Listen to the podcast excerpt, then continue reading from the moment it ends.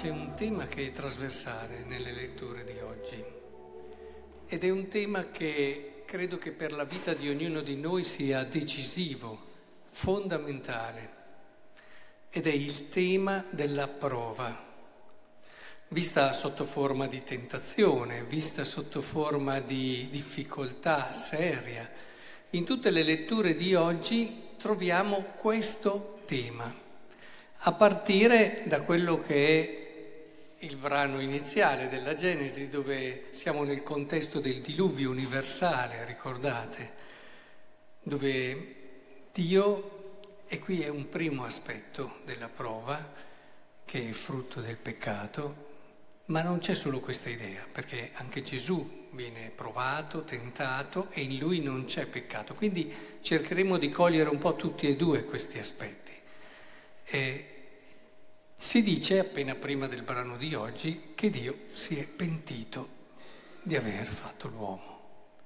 Si è pentito perché vede che insomma è un disastro.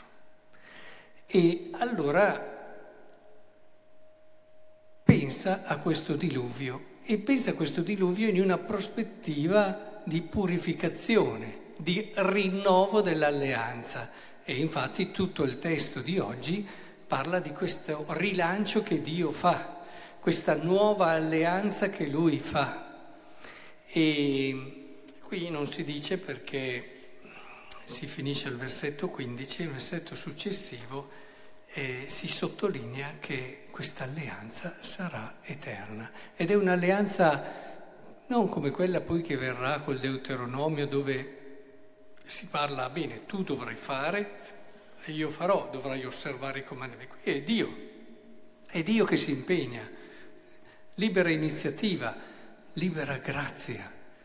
Io mi impegno a deporre il mio arco, è infatti l'arcobaleno che è il simbolo di questa alleanza, come appunto il combattente che ha ferito ma poi depone il suo arco e non intende più risollevarlo.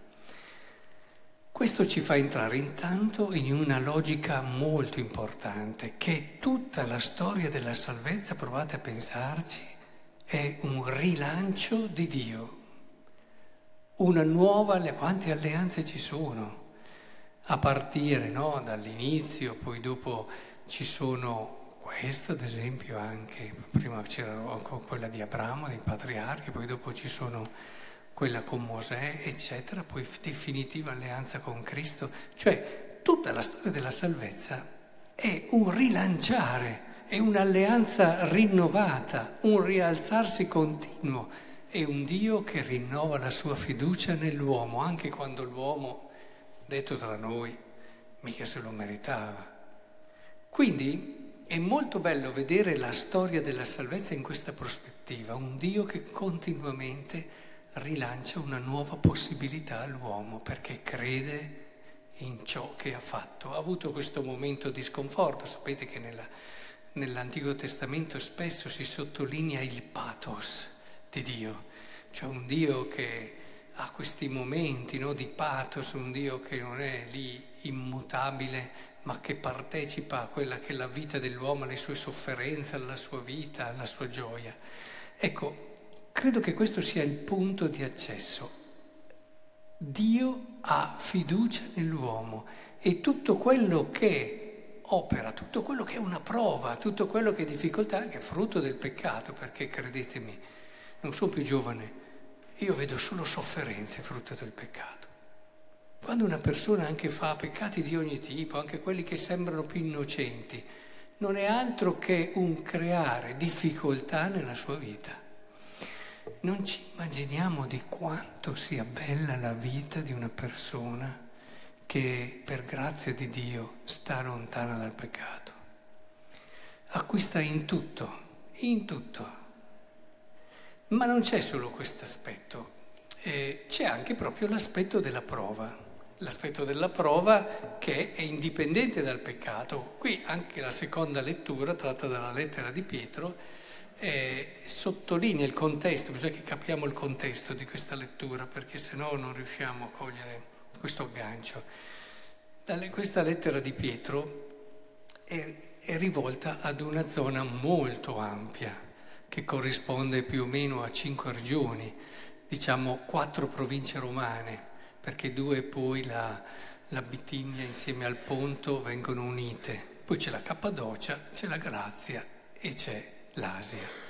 Quindi è una zona immensa dove si fa fatica a trovare un comune anche terreno sociale, c'erano persone, e culture molto diverse, addirittura c'erano credenti misti, cioè alcuni che erano frutto, cioè arrivavano dal giudaesimo, altri che arrivavano da, dal paganesimo, quindi una situazione molto variegata, diversa ad esempio dalle lettere di Paolo che sono ai Romani, ai Corinzi, cioè molto più localizzate.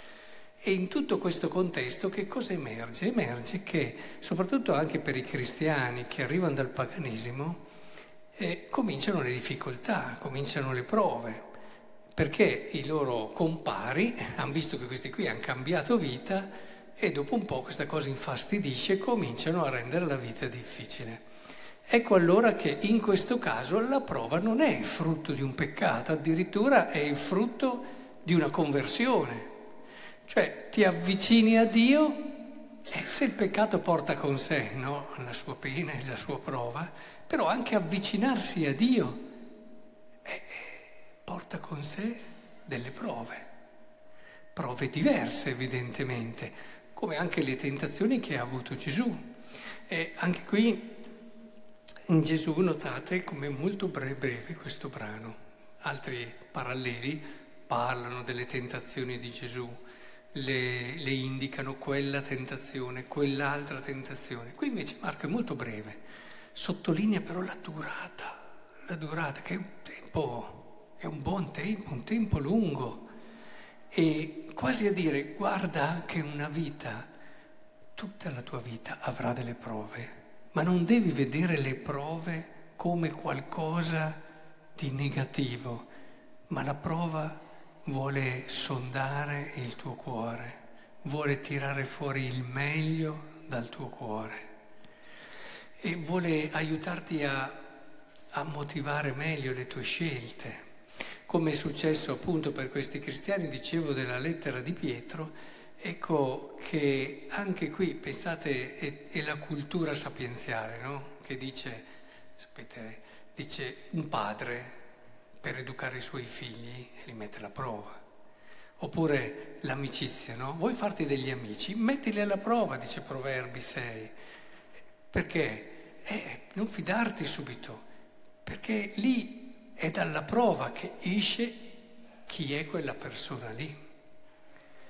E noi di solito fuggiamo le prove, vediamo le prove negativamente, ma nella vita la prova è un elemento indispensabile cioè la difficoltà, perché altrimenti rimaniamo, io ho visto persone, ve lo devo confidare, ho visto persone che hanno avuto poche prove nella vita fino al momento in cui le ho incontrate, ma ve lo devo dire, si vede, si vede, non sono così profonde, così capaci di cogliere ciò che sta sotto all'essenza della vita. Poi magari arriveranno le prove e affronteranno anche questo cammino e questo percorso. E pensate addirittura a quei, lo si dice spesso questo, anche a quei genitori che si preoccupano di eh, far sì che i loro figli non abbiano difficoltà. La cosa più terribile che possono fare. Dobbiamo educarci alla prova proprio perché è questa che tira fuori tante volte gli aspetti più veri. È, è importante entrare in questa prospettiva. Non immaginiamo quanto la prova operi nel nostro cuore. Una vita troppo facile è una vita che rimarrà il più delle volte superficiale, se non sempre. E di conseguenza anche l'essere più vicino, la prova apre il cuore, la prova ci rende più solidali, la prova ci rende più solidi anche più forti, più capaci di vivere tante situazioni.